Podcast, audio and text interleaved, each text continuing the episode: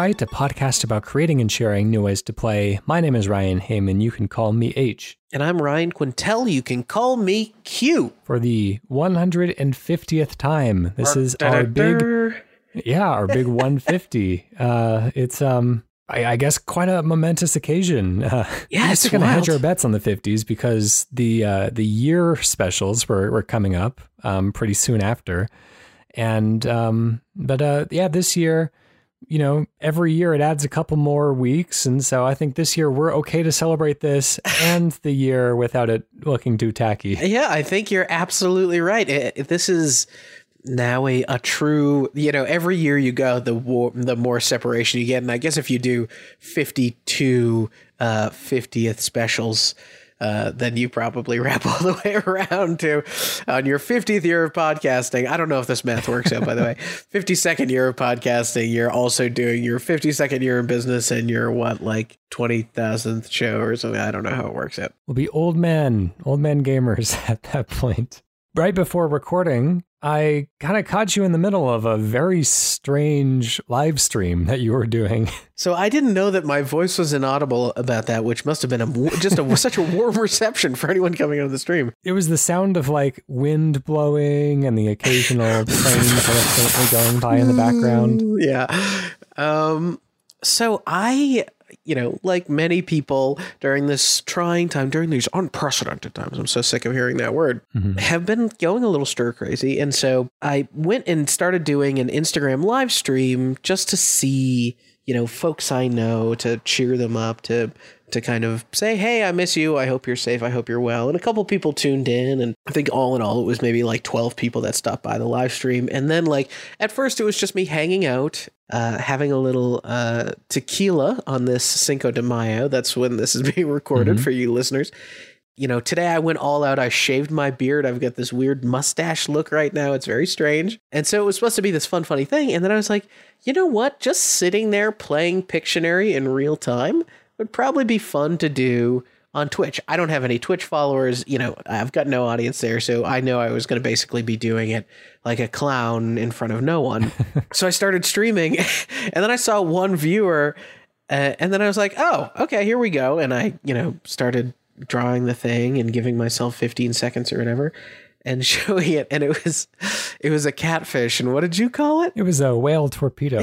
Yeah it was it, it did kind of look like a whale torpedo but then you you had the decency of telling me that i was completely inaudible uh, in chat which was super embarrassing. So i think after we're done here tonight you and i i might try putting something together with my webcam and ipad and the mac and see if i can do a more official uh, live streaming setup. That might okay. be cool. That's cool. It was just uh, I don't know. It was like walking into like a modern art museum. And you always see something that you just don't understand, but you're like, you know what? Somebody made this. They were very happy with what they did. I'm just going to let them have that moment. oh my goodness.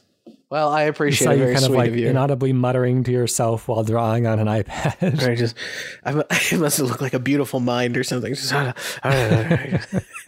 right. Well, let's um, let's get to uh, the exact opposite of your earlier stream where people can hear our words but can't see anything that we're doing. Yeah. So, do we have something special planned for 150? We do. Here? For 150, we had a we had a request from Micah Esquera who uh, said, "I don't have a game idea, but an idea." For maybe a special episode in the vein of the E3 episode you did last year. How about an episode that's all pitches for the next installment in existing franchises. You could give your takes on how you'd add new mechanics or story elements to freshen up well known IPs like Bioshock, Assassin's Creed, or even something like Medal of Honor. My own suggestion, well, I guess we'll save that till the end. Uh, he, he does have a suggestion and we'll wrap around to that. But we thought, you know what, we've got our 150 coming up. Why not do this special episode now? So instead of doing the regular game pitches and spending 10 minutes ideating on something entirely kind of fresh and new, we're going to be um, doing a little bit more rapid fire. We've brought a couple of um, ideas each ourselves for uh, next installments in existing franchises. And then basically, we open the floodgates on the community and we're uh, going to be pretty rapid fire going through what we would add to all of the games that they have uh, sent into us. So I guess um, with that, do you want to uh, present your ideas first, or would you rather go second? Here is a sequel that I think should exist.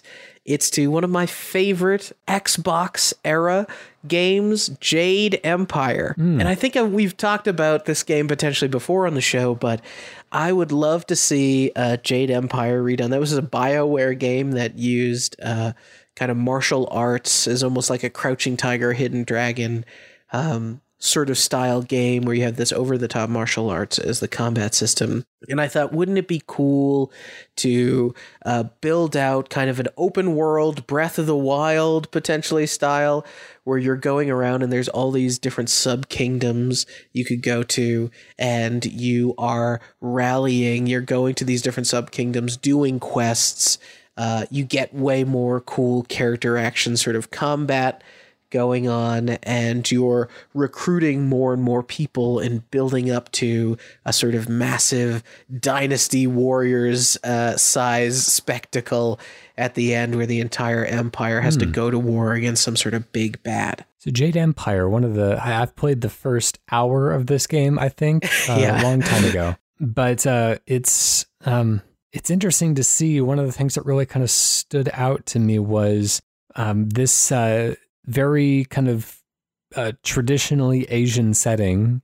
Um, you know, this is as if you kind of close your eyes and picture, you know, the type of ancient Asia where kung fu movies tend to be set, then you'll pretty much get the setting of this game one for one. Yeah, that for we sure. see this type of setting reflected in games that come out of uh, out of Japan and China, but we don't see often Western takes on Asian history and mythology and such. Um, I, I, mean, other than just kind of a shared language of uh, game design, uh, inevitably has some allusions to you know Japanese mythology and then stuff like that. But I was uh, perhaps there's um, potential for cultural appropriation or misunderstanding of certain elements and um, the uh, the kind of Orientalism that uh, plagued a lot of uh, European literature, and and it's kind of a nasty point in yeah.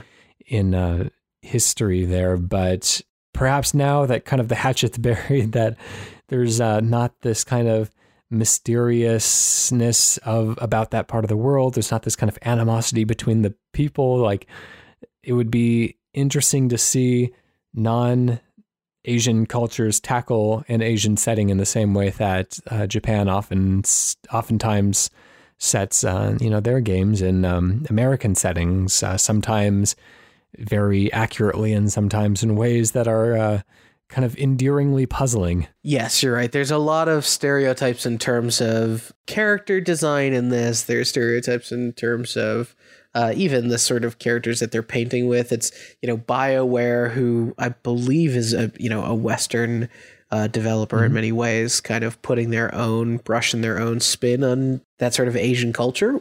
They were the first to do so many different types of things, including like their work with you know the the rock jade that um, that you know we haven't seen that setting. I feel like fully built out in a really modern graphical engine. And maybe I'm wrong about that. I think Sekiro is like the closest we came, but Sekiro is very linear, very level based. So to see, you know, just being able to have the feeling of like walking through the countryside, you can now like with time and space and like you know a game games today are so unafraid to be like ah this is a 200 hour game even though sometimes it stresses mm-hmm. me out uh, the idea of incorporating things like true practice uh, of your uh, combat or your defensive skills, um, either with a master or with an apprentice that you could be working with.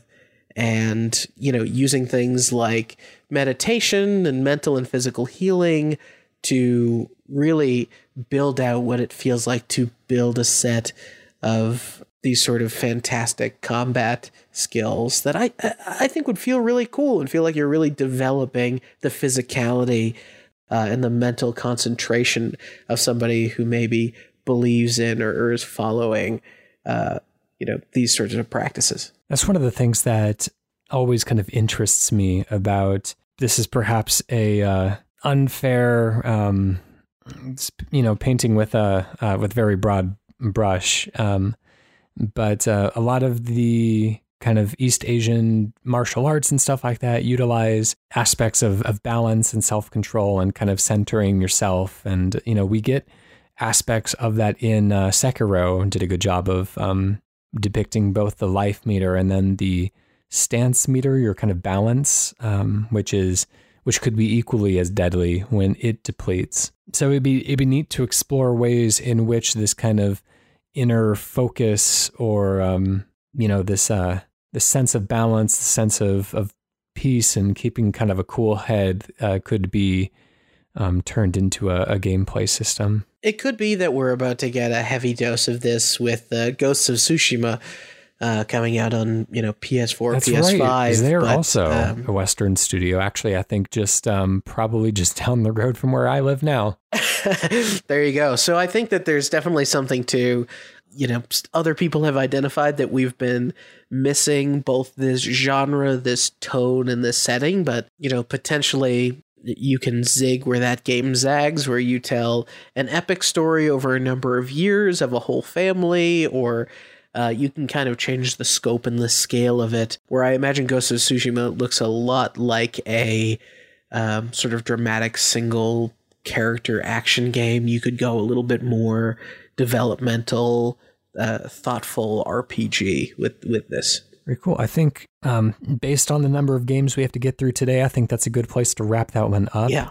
Uh, do we want to give these titles? I don't know if that's necessary since I don't know. Jade Empire 2. The the Jadening, yeah. The Hunt for Curly's Gold. All right. Um, the first idea that I'm going to be bringing in today is um, one of those kind of like shower thoughts, one of these things I keep coming back to. And this is like a far, far flung, you know, not anywhere close to being a reality with our current technology. But every year we kind of see something that gets us a little bit closer. And so it's one of those things I think about, anyways, that maybe someday there will be games like this. Um, anyways, I'm thinking of a, a sequel to Grand Theft Auto that is made of kind of procedurally generated stories and uh, procedurally generated voice acting as well. Once we get machines that can really emulate human speech and uh, you know characters that could be programmed with a sense of you know wants and needs and obstructions and goals and this kind of thing that can really lead to interpersonal drama. And basically, you're given this kind of big city of people, and everybody has their own story and you are just inhabiting one random character within this um, city, uh, kind of like a Grand Theft Auto, and going on this adventure with the character. And and you know, I don't know how much of it is pre-scripted or how much of it is entirely created on the spot by the computer, but um, basically, you know, this this story's unfolding. It's unique to whoever's playing it. You know, but once the character dies somehow, then you basically switch to somebody else in the city. And the person that you were following before, their story is kind of over. So I want to take this feeling that you get, this attachment that you get to like a Dungeons and Dragons character that you may have built up over multiple years, and um, inject this kind of sense of consequence back in the Grand Theft, Grand Theft Auto, the sense of unpredictability, of really owning a narrative for yourself, and um, and uh, you know make it kind of the most shareable game out there, uh, to where you can uh, go online, hear people's stories, and know that you'll likely never get the chance to experience them one for one. So uh, everyone has a story. You are a passenger that gets to um, control one person at a time until they die by natural or not natural causes or otherwise. I think that's really cool. I are, are you also so you're talking about also the character that you control is finite in this world. Well, it's um you know in the world of Grand Theft Auto, you know, I, would like it. Yeah, you're a superhero. You're invincible. Yeah. Uh, so, you know, you could still probably withstand the amount of abuse that you could in a Grand Theft Auto game, but if you do die in a gunfight or if you get run over by a car or something like that, then your character, you know, you don't get the wasted screen. You get, you know, your black screen, your character's uh, obituary, and then you just move on to a different character. You're not able to resume that story anymore. What if you also incorporated the idea? Because, you know, Grand Theft Auto definitely smooths out the consequences of mm-hmm. one's actions. What if you also incorporated the idea of jail time? Yeah, sure. And so you could be arrested and like potentially if you get up to enough escalation you're trying you sort of become incentivized to like de-escalate yeah, yeah. Uh, in some way and and then by de-escalating you can be arrested instead of just shot down. And then and then you can actually reclaim that character like x amount of days or weeks or god forbid months later and they're they're old i do like the idea of like for some reason prison like hyper ages you. And so you just mm-hmm. get back like an old person version of the character or if the person was a teenager they become like a middle-aged person. And now they you know the character's slower they're worse at a number of things but they're still your character. There's a chance to kind of train them back up and and get them get them good again. I was thinking this is perhaps you know there are ramifications that i don't really like in this. If uh if the character dying was the only way to switch to a new character so you know I, I feel like there are certain problems with that. Like on the one hand, it would be really neat to have that idea of jail time like be a significant threat kind of hanging over your head that like if you get arrested, you're going to have to like in real world time like navigate a jail and who knows how long you could be stuck there. You can't just at will switch to another character. You have to like really either yeah. wait it out or uh, unfortunately try to find some way to commit prison suicide or something like that. Like that's this is like the kind of messiness of this that I really don't dark like. But um, you know, and then if people roll a character that they don't, they're not immediately interested in, then they could like jump off a building or something. Like, it's just like I don't know. There's certain like nastiness in just the way that people would play it that would make it uh, not something that I would actually implement. But uh, the idea of jail being like a real credible threat or you know you you take the it really incentivizes you to to have a fight back and shoot out with the cops and stuff you know you're never going to take me alive because blaze, yeah, blaze of glory why not uh, speaking of uh, encouraging dark behaviors um the, the i think i one mechanic you could have is it's so funny because the only game I feel like in recent memory that does stuff like this is uh, State of mm. Decay. Yeah. And so maybe you have like a commune or something that you're growing and you can recruit people, get them to join the commune, and that gives you access to all these characters. Maybe Grand Theft Auto style, you can keep like three in mm. active rotation that you can switch between.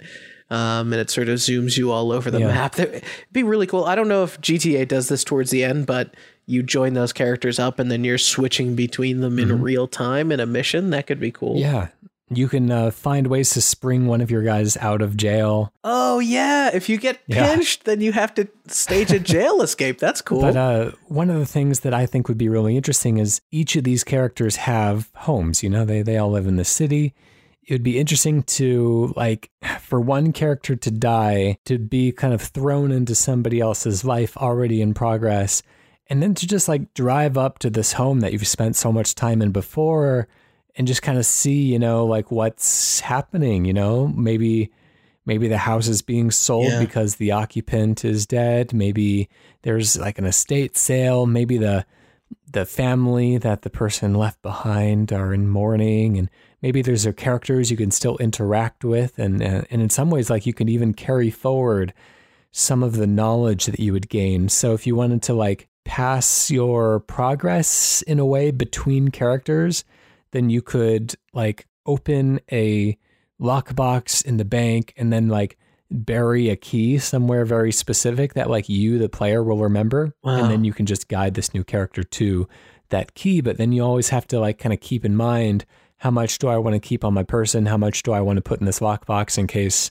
I get uh, taken out in a gang fight or something like that? So you know just let's let's have some like real consequences, some real kind of life planning, and um, in a way that'll kind of like put things into a different perspective. I don't think Grand Theft Auto has really had before. That's cool. I like the lockbox mechanic too, and having the it, it would almost feel Red Dead, yeah. right, in this sort of solemn lead up to a final confrontation, where you're like, okay, I'm going to put away the most important things, and maybe, uh, maybe to in order to retain your house uh, you have to maintain your relationship with your mm. family or your spouse if you have one right? Like uh, if you don't have a spouse you risk your stuff being sold in an estate sale. If you do have a spouse you have to have a good relationship with them in order to be welcomed back and you know have access to all your stuff again or else you get kicked to the curb and you have to go get a shitty apartment and all that sort of stuff. So you know, I I I'm so interested to see if this could be done with the, you know, that's like I feel like gaming's uh you know, golden goose that we're always aiming for of like this generative storylines mm-hmm. where with enough variables because you know hum, humankind we think you know stories are finite in in many ways in terms of what you can do with them so like surely you could generate that stuff and yeah it'd be really interesting to see yeah i mean i'm curious to see how watch dogs 3 is going to manage kind of a similar thing where you can play as yeah. like i don't know if it's any civilian in this world but there's at least like a very large variety of, of people that you can recruit into this agency and then they turn into the playable characters in a way. So um, maybe, you know, this time next year or later this year, whenever this game ends up coming out, uh, we'll be um, looking back on this episode and saying, hey, we weren't that far off to begin with. Just know, Ubisoft, that I am in no mood to stare at cover art of somebody wearing a face mask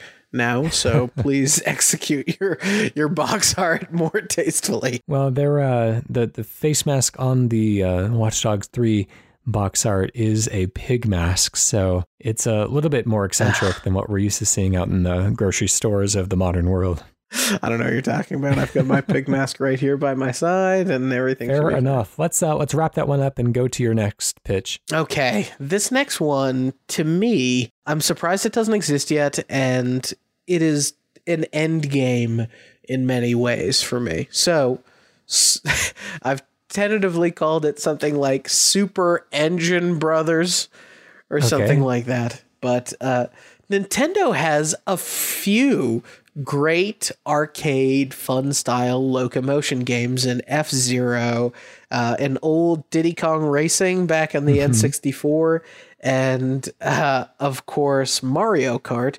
And I'm just thinking it's time for the Smash Ultimate of kart and arcade racing. Give us F Zero meets Diddy Kong Racing meets uh, Mario Kart. Give us tons of crazy levels set in all sorts of different types of Nintendo fiction. I know they have dabbled in this in Mario Kart mm. now, especially with DLC and that sort of thing uh, and give us CCs, and I know they've dabbled in this, that go all the way, crank it all the way up to uh, those F Zero speeds and require those F Zero type vehicles potentially to navigate them.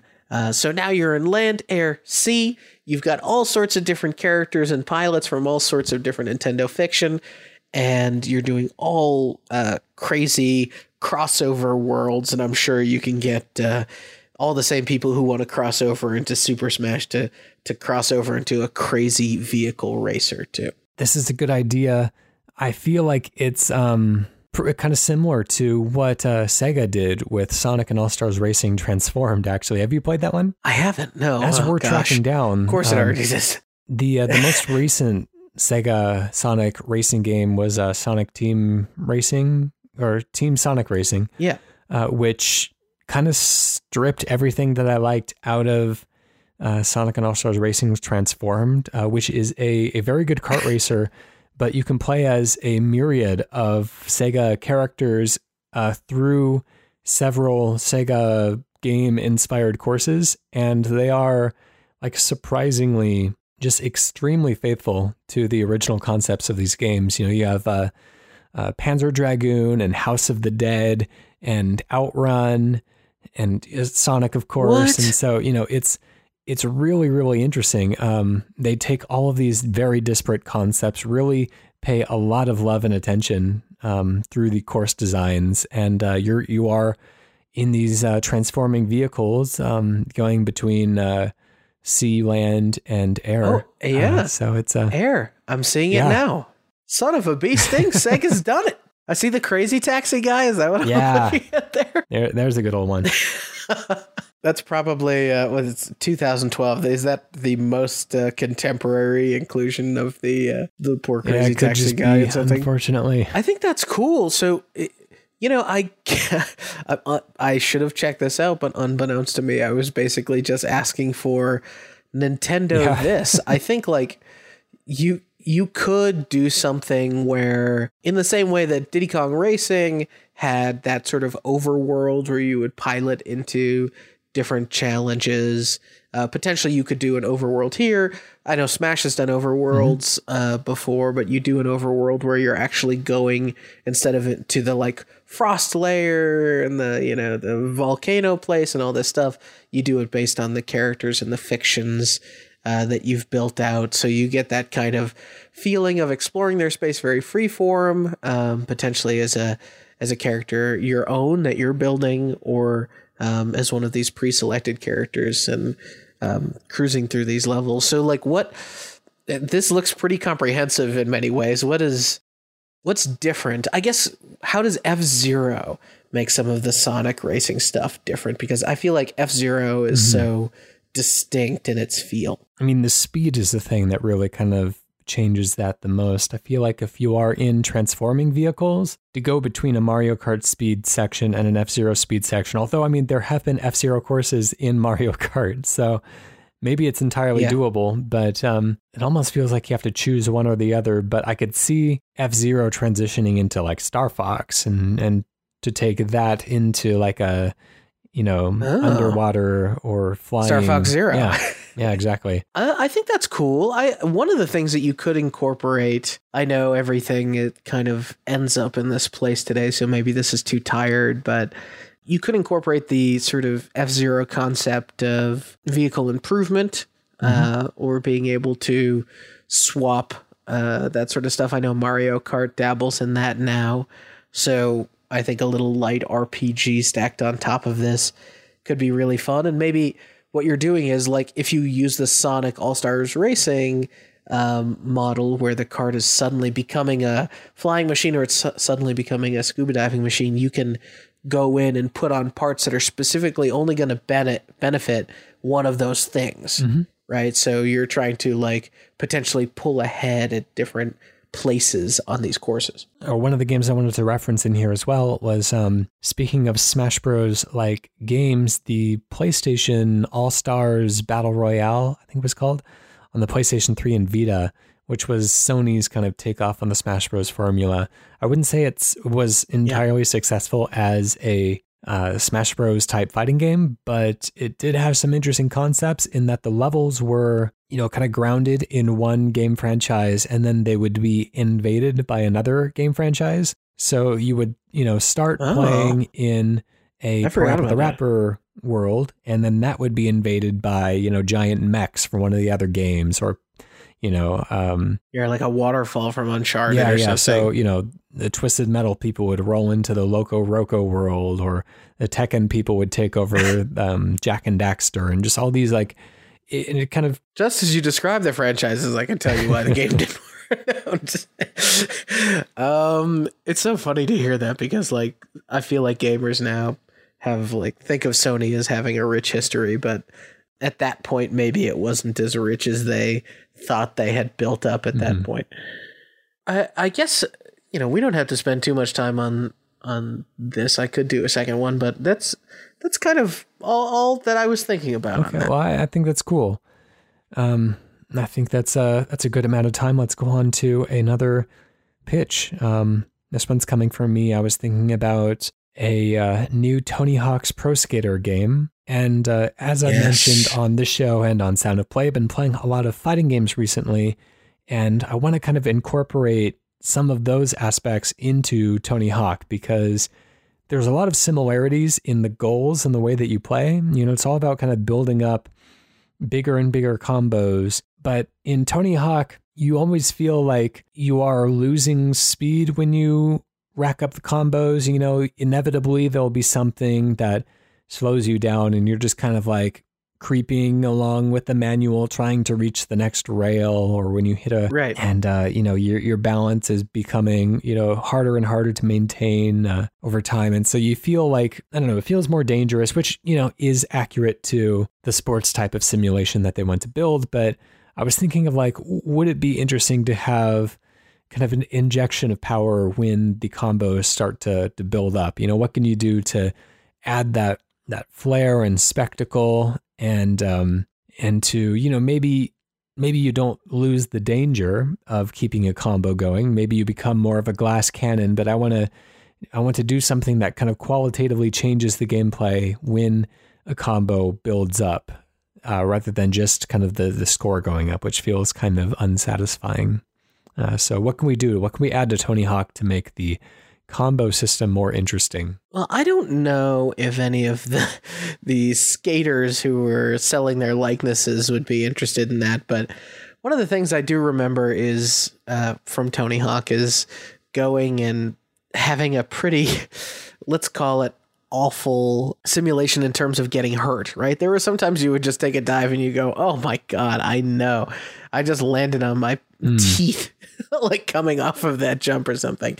So maybe because you're building up speed and power, you could potentially now, like the faster you're going when you wipe out, the more damage you do to a character. and a character that's damaged is almost like a, you know, it's a bad set of tires on your uh, racing car, it's less effective, or they're, you know, it takes them longer to get going, or something like that. So you could you could bring in the concept of your sort of own physical well being potentially, or maybe it's the because we don't want to like disincentivize people from getting those big combos. I guess the high risk, high reward sure. does make that interesting. But if getting combos was the only way to like restore the life of your character, uh, which you know becomes more difficult if you take in a couple spills early on, and you could be uh, moving you know pretty slowly and with a limp, and you're kind of off balance when you're trying to balance. But then once you uh, once you kind of break certain thresholds, then you start to get your you start to get it back. You know, that's interesting. Yeah. So the combos are. It's almost like the way that like the current Doom sequels are like violence is the answer to everything. Like combos are the answer to everything. Like you uh you unlock new parts of the levels by getting combos and uh like comboing on certain surfaces make things like ramps and stuff appear.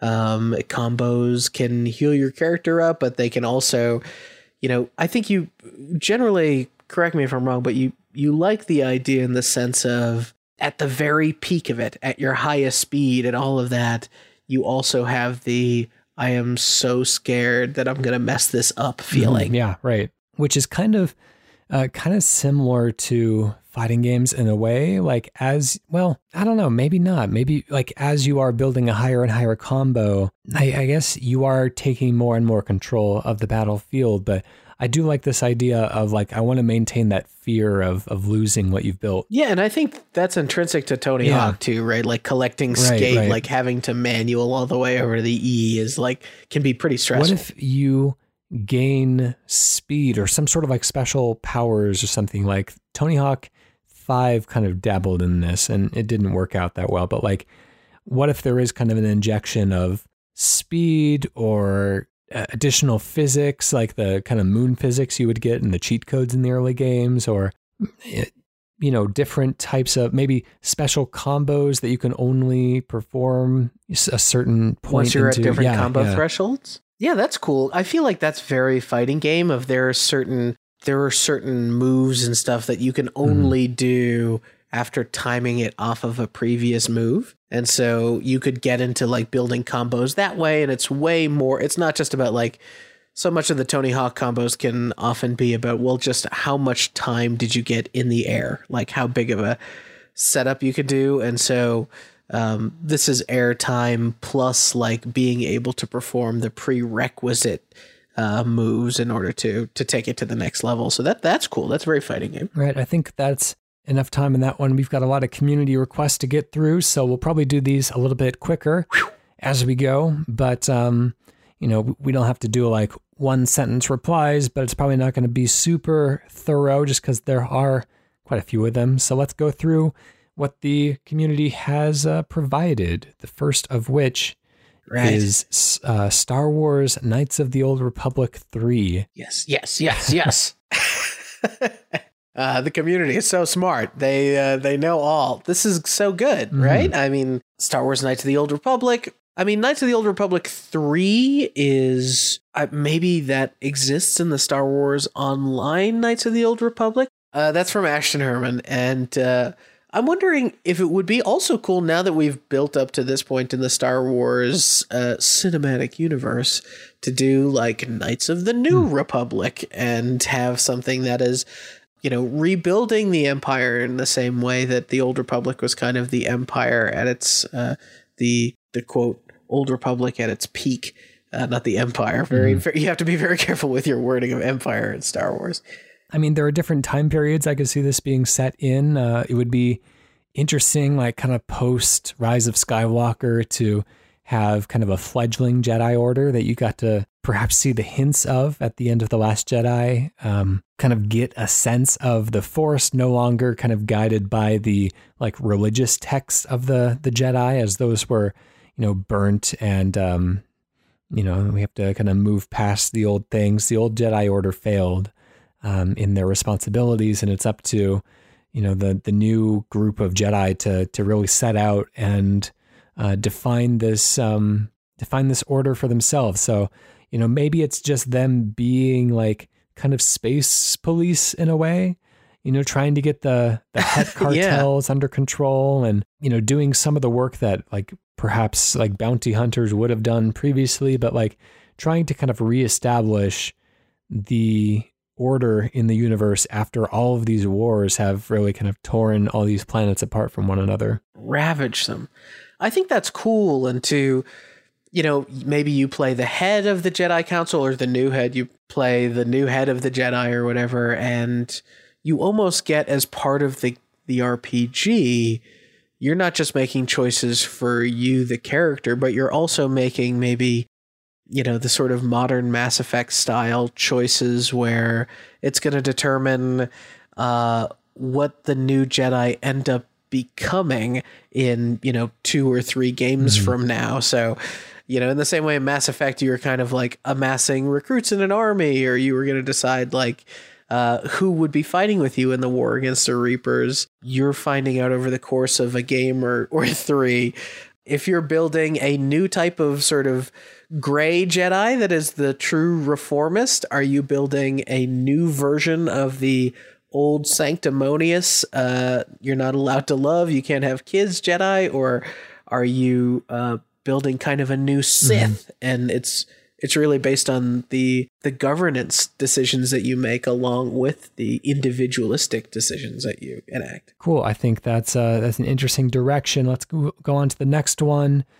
Um, this is a very specific direction. The Last of Us to Dancing All Night. Of course, a nice mashup with the uh, Persona dancing games. How would we take The Last of Us and turn it into a rhythm game?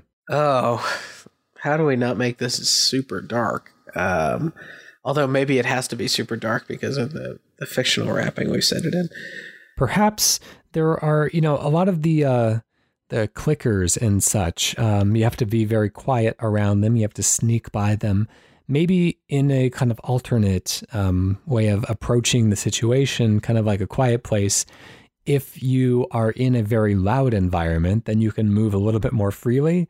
So maybe there are these yes. type of zombies that are so um, sensitive that the only way to sneak by them is to turn on loud music from like a loudspeaker and then move kind of in uh in rhythm with the music. If you're out of beat with the music, then they'll hear it and they'll come after you. I like the idea of kind of pre-scripted little uh sequences where you're kind of the the music is blaring and you're you're also trying to enjoy yourself. Maybe you're very practiced at escaping these situations, so you've got your little personal boombox turn on your Bluetooth speaker, and then you're kind of oots, oots, oots dancing in between the clickers uh, looking like uh, you're doing it with style and really enjoying yourself. I've never been rhythm stealth games? I don't know. I, I, there's been so many games where like the rhythm. Well, I don't know about so many, but there's been plenty of games where like the rhythm is the movement, mm, uh, or right. is tied to movement. That I'm sure that that's that's probably how you'd have to execute the stealth too. There's right? one called Beat Sneak Bandit that I'm finding. Oh, I loved Beat Sneak Bandit okay. on iOS. Yeah, there was uh, there's uh, lights and stuff in that game, and trap doors that are opening and mm. closing on rhythmic beats and so you find yourself like every tap is a step and as your character butts up against a wall that's you know an additional tap like you were taking a step is what turns them around so i think you could do like a little you know sort of left right forward dodging around these sort of enemies and maybe different enemies have different radiuses in which they can detect you and that sort of stuff Okay, I think that's an interesting direction. Let's move on to Deadly Premonition 2. Of course, there is a Deadly Premonition 2 coming, but we can't base anything off of that because we don't know what's going to be in it. So, um, have you played Deadly Premonition or do you know the story? I have no idea anything about this game. Tell okay, me. Okay, so Deadly Premonition was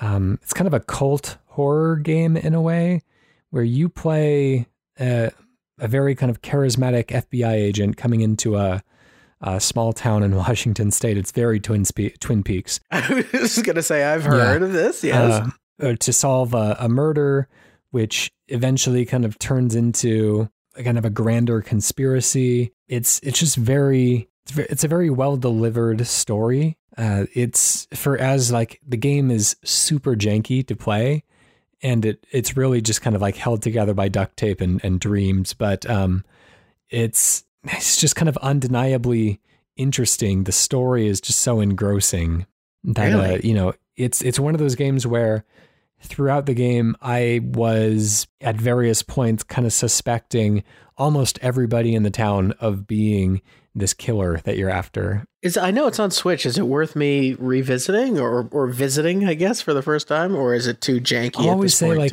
I mean, it was really janky enjoy. at the time it released, um, but it's. Fair. I would say like you know if you feel like you're into that type of like really kind of difficult to play but you know rewarding if you end up getting it right type of uh, cult game then like go for it. But i think the easiest way in is there's a wonderful let's play by super great friend who's very thorough who's very kind of like he's not obnoxious or anything like a lot of let's players were back in the day. Uh, he's just very like straightforward um, has some funny moments in there as well but it's just a great way to experience the game. So i would uh, i always point people towards the super great friend um, Let's Play if they want to uh, get the Deadly Premonition experience. Super great friend, not super right, best different, uh, different person. Got it. So, in a sequel, like, are we? Is this a new crime? Is this a series of crimes, maybe unfolding as you play well, that's the thing it? is that in the actual sequel that's coming out later this year, there's um, this one kind of takes place in a New Orleans type of setting. So perhaps, you know, this is kind of a different city, different kind of supernaturally tinged crime uh, that he's investigating. So, what would be uh, kind of an interesting, what would you want for like a, you know, Twin Peaks type of uh, of mystery romp? I've definitely been. I think like the modern detective standard is for me set a lot by season one and three of True mm-hmm. Detective, but also more recently, uh, I've been watching along with my wife Killing Eve, okay. which is a really cool show that I didn't think I was going to like. I thought it was going to be a lot more crime procedural because there was a lot of pantsuits on the on the box art, but uh, no. Instead, what it is is the tale of uh, somebody kind of chasing this assassin slash killer all around the globe and trying to always be they're always kind of one step behind them but they slowly become sort of obsessed with them and uh, you know they're they're in season three now. I don't want to give too much away except to say that like you start to wonder if you yourself have criminal tendencies. So maybe there's some uh, de-evolution of the main character you could have in deadly premonition too yeah um additionally i was kind of thinking of like this would actually be a really interesting setting for uh, like a Tiger King type of drama as well. You know, characters that are that big and, and flamboyant and stuff would be would fit in very very well with the Deadly Premonition cast and crew.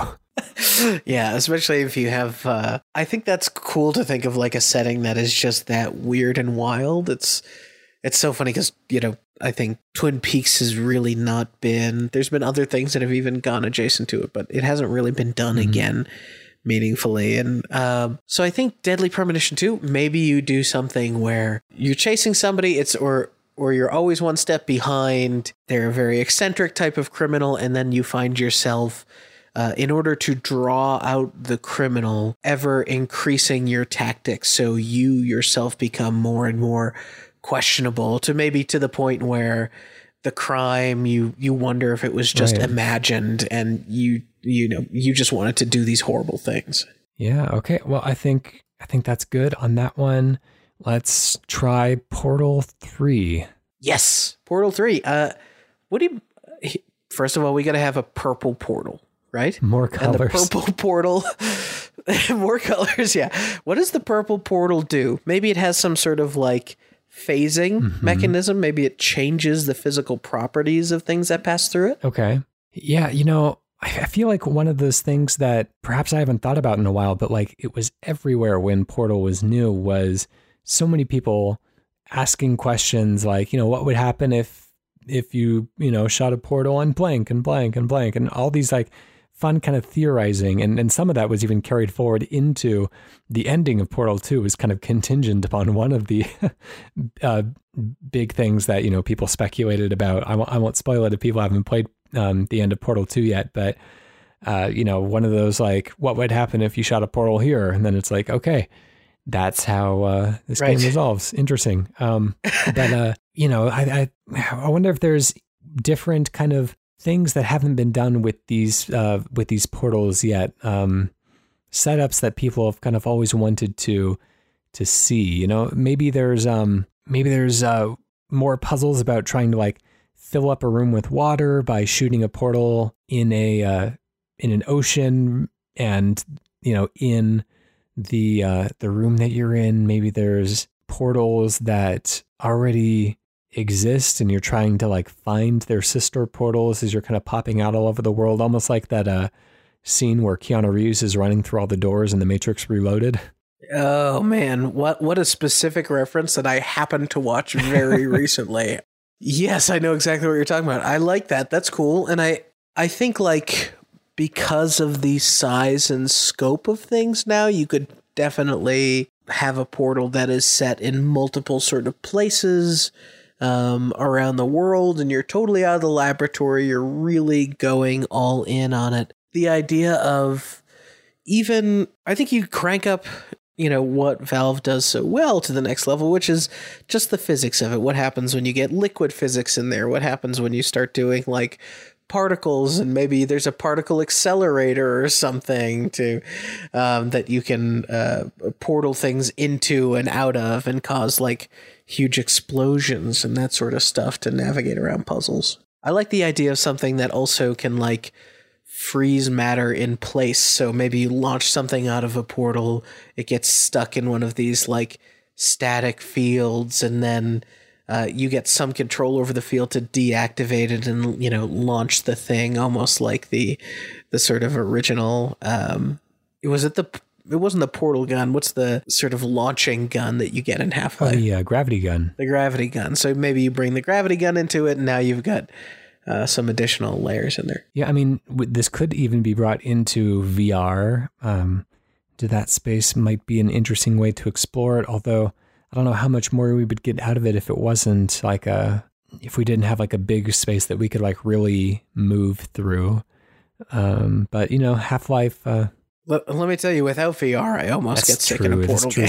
so I wonder, I wonder how, how extreme we can take it. I mean, realistically, Portal 3 would probably just be Half Life 3 with um, the portal gun kind of implemented into uh, Gordon's um, equipment library. Right. Yeah, that'd be wild. Uh, and then utilizing that in combat. It might come sooner than yeah, we think. Who knows? Who knows? All right, let's uh let's move on. Uh Chrono Trigger, Chrono Cross. What can we add to that series? I've uh, I've played the first probably couple hours of Chrono Trigger a few times, but I've never been all the way through it. So I think this is one that you you you did the, you had the whole story about buying the cartridge, right? I bought the cartridge. I'm I'm probably 12 or 13 hours into Chrono mm-hmm. Trigger. I never played Chrono Cross though. I think like the general concept of an RPG, especially now that like FF7 Remake is out, where you have these vastly different time periods and you're traveling in the same space or in the same world across different different time periods and having those different layers applied to it. Uh, you could do so much more both graphically and narratively now than those games were ever capable of they took them to their max but ultimately they're pretty i mean chrono trigger anyway was on the super nintendo very simplistic in its implementation of that stuff but the mystery you could build now um, a a time spanning mystery. You could even get into paradoxes yeah. and things, and maybe that happens in the Chrono Cross games. But I, I, you know, I haven't played Chrono Cross. That promise that was made for Fable, where you can plant a an acorn and then come back later, and a tree will be in its place. Um, I would like for there to be these kind of like temporal consequences between the past and the future. You know, you get little bits and pieces of that in uh, Ocarina of Time and, and similar types of games, but I would just love for, for something that really utilizes that as a core game mechanic. And I think that you get some of that probably in Chrono Trigger as well. There's some, but like you said, there's snippets of it. They're tied to specific narrative beats of like, okay, I'm going to do this thing in this time period, so I can go and uh, make this change in another time period uh, and to take it to the extreme of being able to you know literally have either systems or economies or things in place where you can take an area from being a completely impoverished place at the beginning of the game to going back in time doing something that affects its economy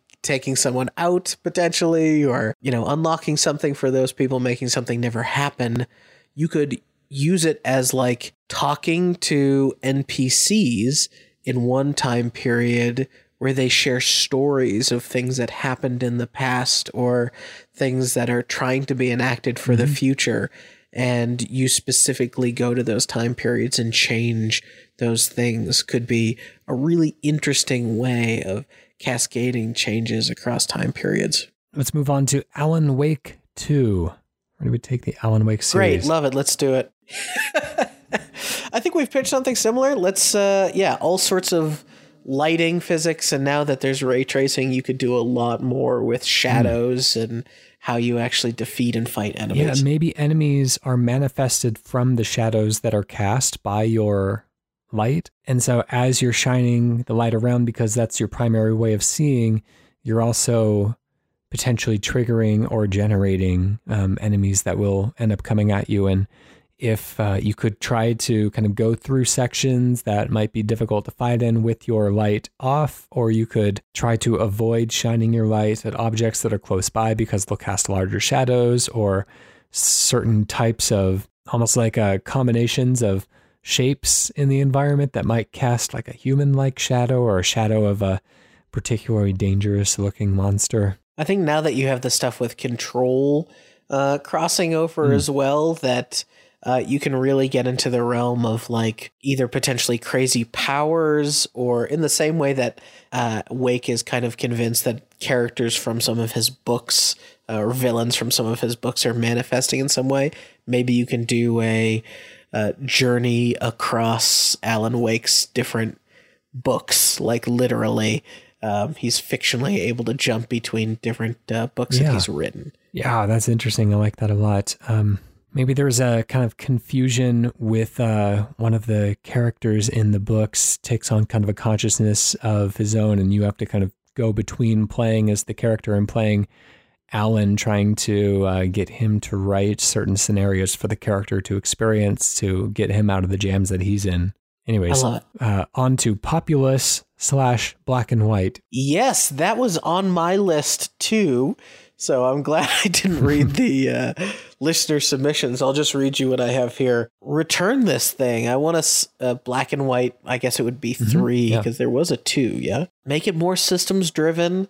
Uh, make it so that you kind of not only are building this town, maybe take away the war aspect of it. Although, if some people prefer that, I'm sure you can still do it. And instead, make it a little bit more Minecrafty. Have people, your villagers, going around exploring, digging up archaeology digs, and as they uncover relics, you can uh, get new god powers. Okay, so I haven't played that much um, Black and White or Populous, so it's kind of trying to think about interesting systems that might be in place. We've talked a lot of about I think over multiple pitches in the past about creating kind of systems of uh, of worship and um, and followers in that way. Yeah, as in black and white, you can kind of cast miracles, and the miracles come in the form of like casting rain down on crops for your villagers, and that like the villagers that are around that in a very you know kind of radius based simplistic way will believe in you more, and it's like people's belief in you that powers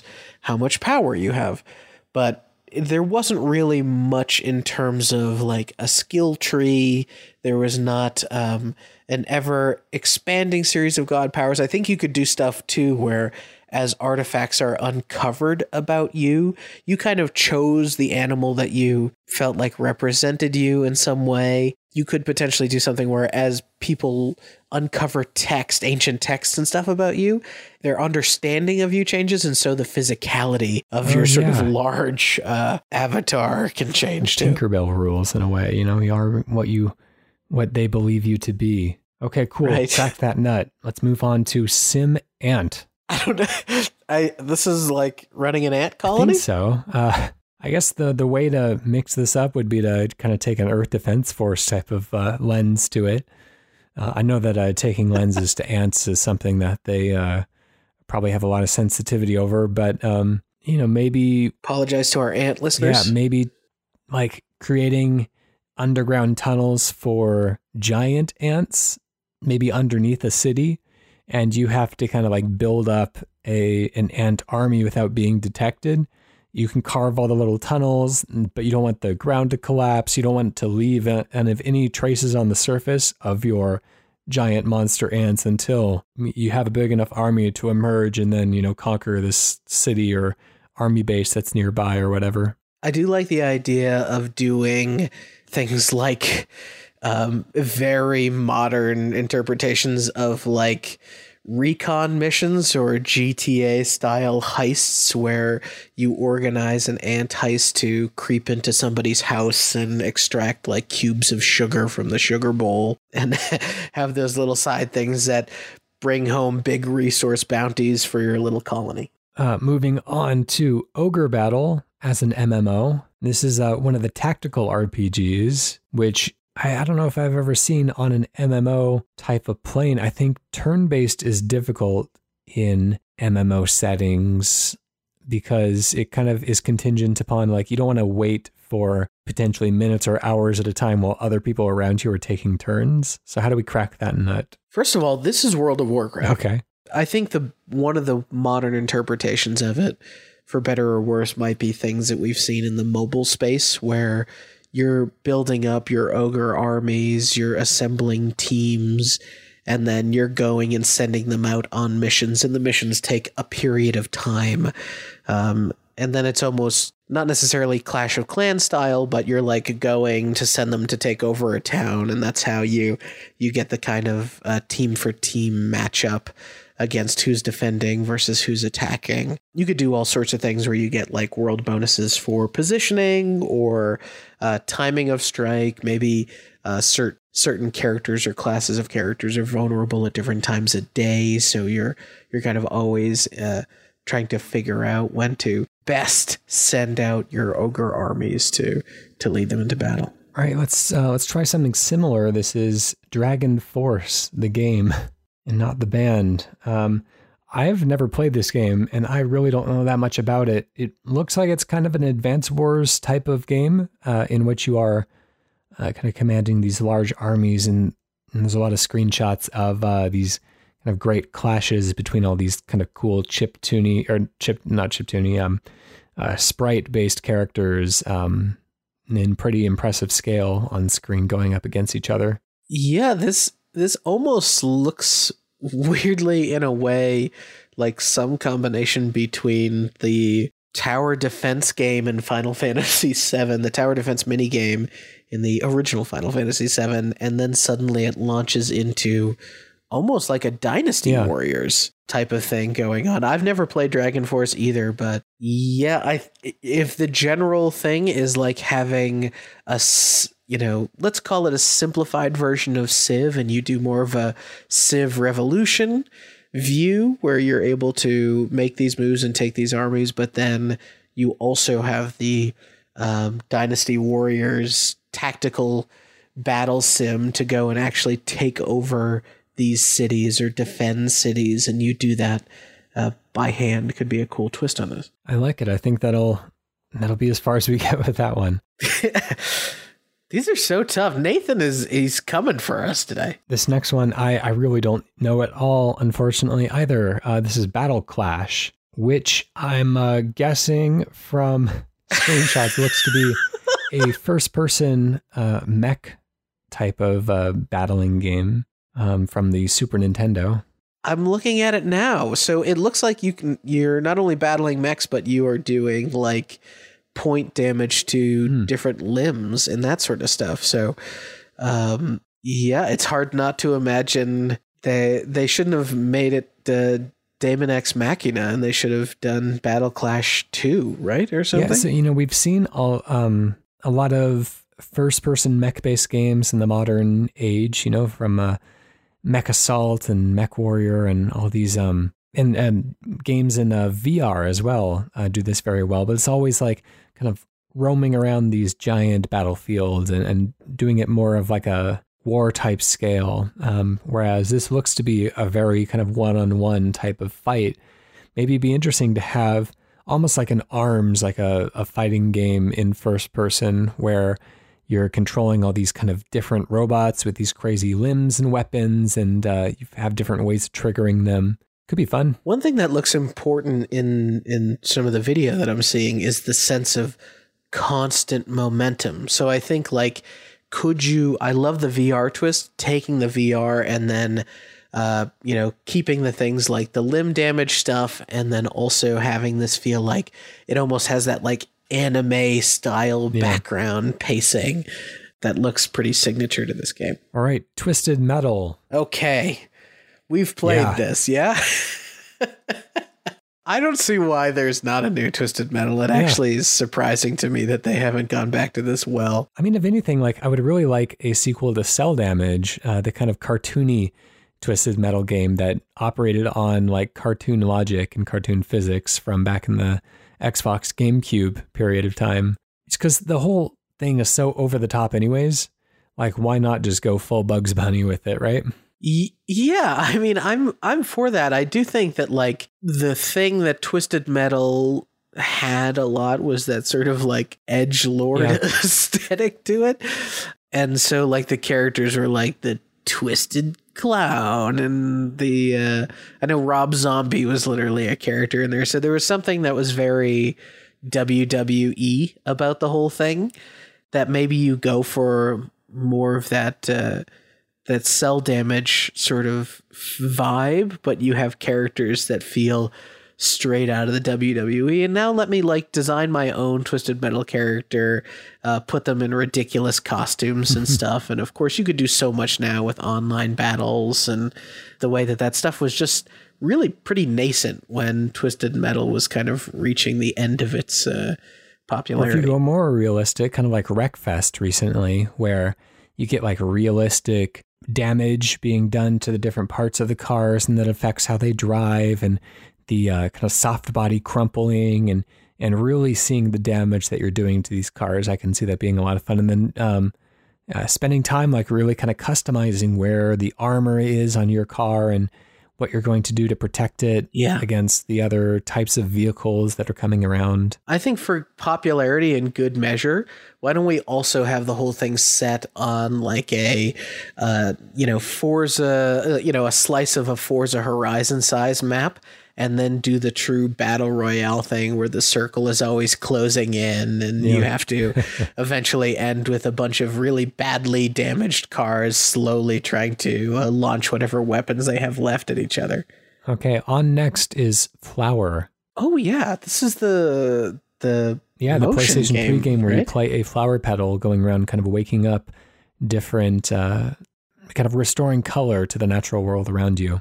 This could be cool in an urban setting. Uh, the original flower kind of played with that, but if you were in a more realistic urban setting, kind of floating between um, windows and almost like a uh, going back to Tony Hawk, trying to find those lines of, you know, who has potted plants, who has office plants, and it's a little bit more kind of like free form, but there are like roots, uh, multiple roots, and it's all about trying to kind of explore and find ways to chain together plants uh, through a urban environment um, to uh, to get to a certain point. Yeah, you could be like beautifying yeah. a city and like green, greening up a city. I like the idea of potentially having some mechanic too, where as you greenify or as you like restore parts of things, you are losing some of your own right. flower power in a way. And so maybe you could incorporate something like, uh,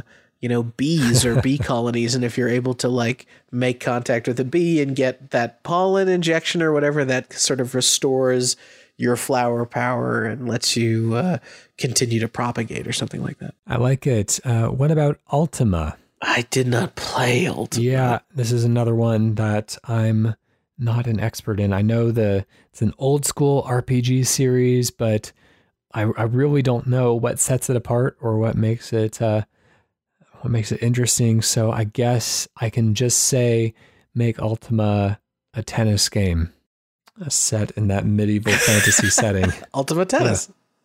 It actually sounds like it yeah, should it's already probably already a Sega game somewhere. Um, okay, sorry. Ecco the Dolphin. I like this. I mean, now that you have like your Abzus of the mm-hmm. world, I think you could actually do a really cool journey style game. Heck, let's get those developers to get on an Ecco the Dolphin experience and tell uh, an Ecco story the same way that you do with like no dialogue, no nothing. Um, and maybe you even, uh, you know, spoiler alert for Journey here, encounter other dolphins that you're not quite sure is that yeah. AI or is that uh, a fellow player. And there's that game, uh, what is it, Manhunter, that's coming out this month. Uh, the one where you're playing a giant shark trying to eat people swimming in the ocean. oh, I like yeah, the sense yeah, of momentum that that game has, and uh, you know that's something that's really hard to kind of emulate to get that feeling of, of freedom, like you're not a clumsy fish, you know where you're swimming and where you're going, but at the same time, like trying to maintain that speed and momentum and that kind of unstoppable power of being such a magnificent and strong creature underwater. Okay, let's wrap it up with Alien Soldier. This is another one that I've uh, not played. I, I own on one of those Sega Genesis collections, but it's kind of like, if I had to describe it, almost like a Cuphead type of game where there are these kind of side scrolling levels that um, you kind of shoot and dash your way through, and then they all kind of culminate. Um, they're short levels that all kind of culminate in a big kind of screen filling boss fight at the end of them. And those are the real kind of spectacles. And it's all about learning the patterns and dodging around. And, uh, um, but they're all very like goofy looking characters as well. The aliens are, are kind of comical. It reminds me a lot of a Journey to the Savage Planet art direction.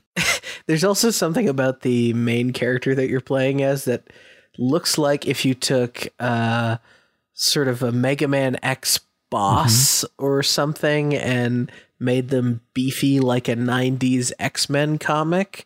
Um, just like I think this is like muscles on muscles. Like it's it's hard to read. It's just bulging costume. But okay, what about this? Even though this game is very much like a character action game, where I think the modern version of it would be a character action game of mostly just boss rushes. What if you what if you use the opportunity to uh, slow it way down, but still make it sort of sci-fi mech aesthetic, Godzilla kaiju aesthetic, and you make it feel a lot more like a Bloodborne.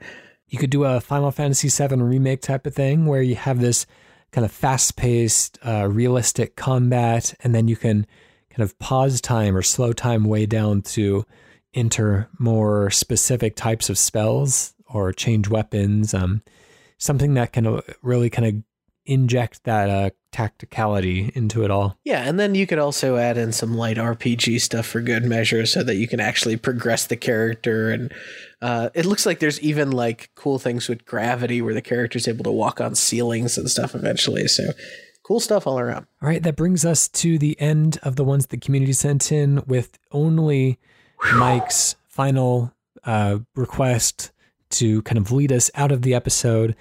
Uh, I guess let's count this as our miniature pitch for the day.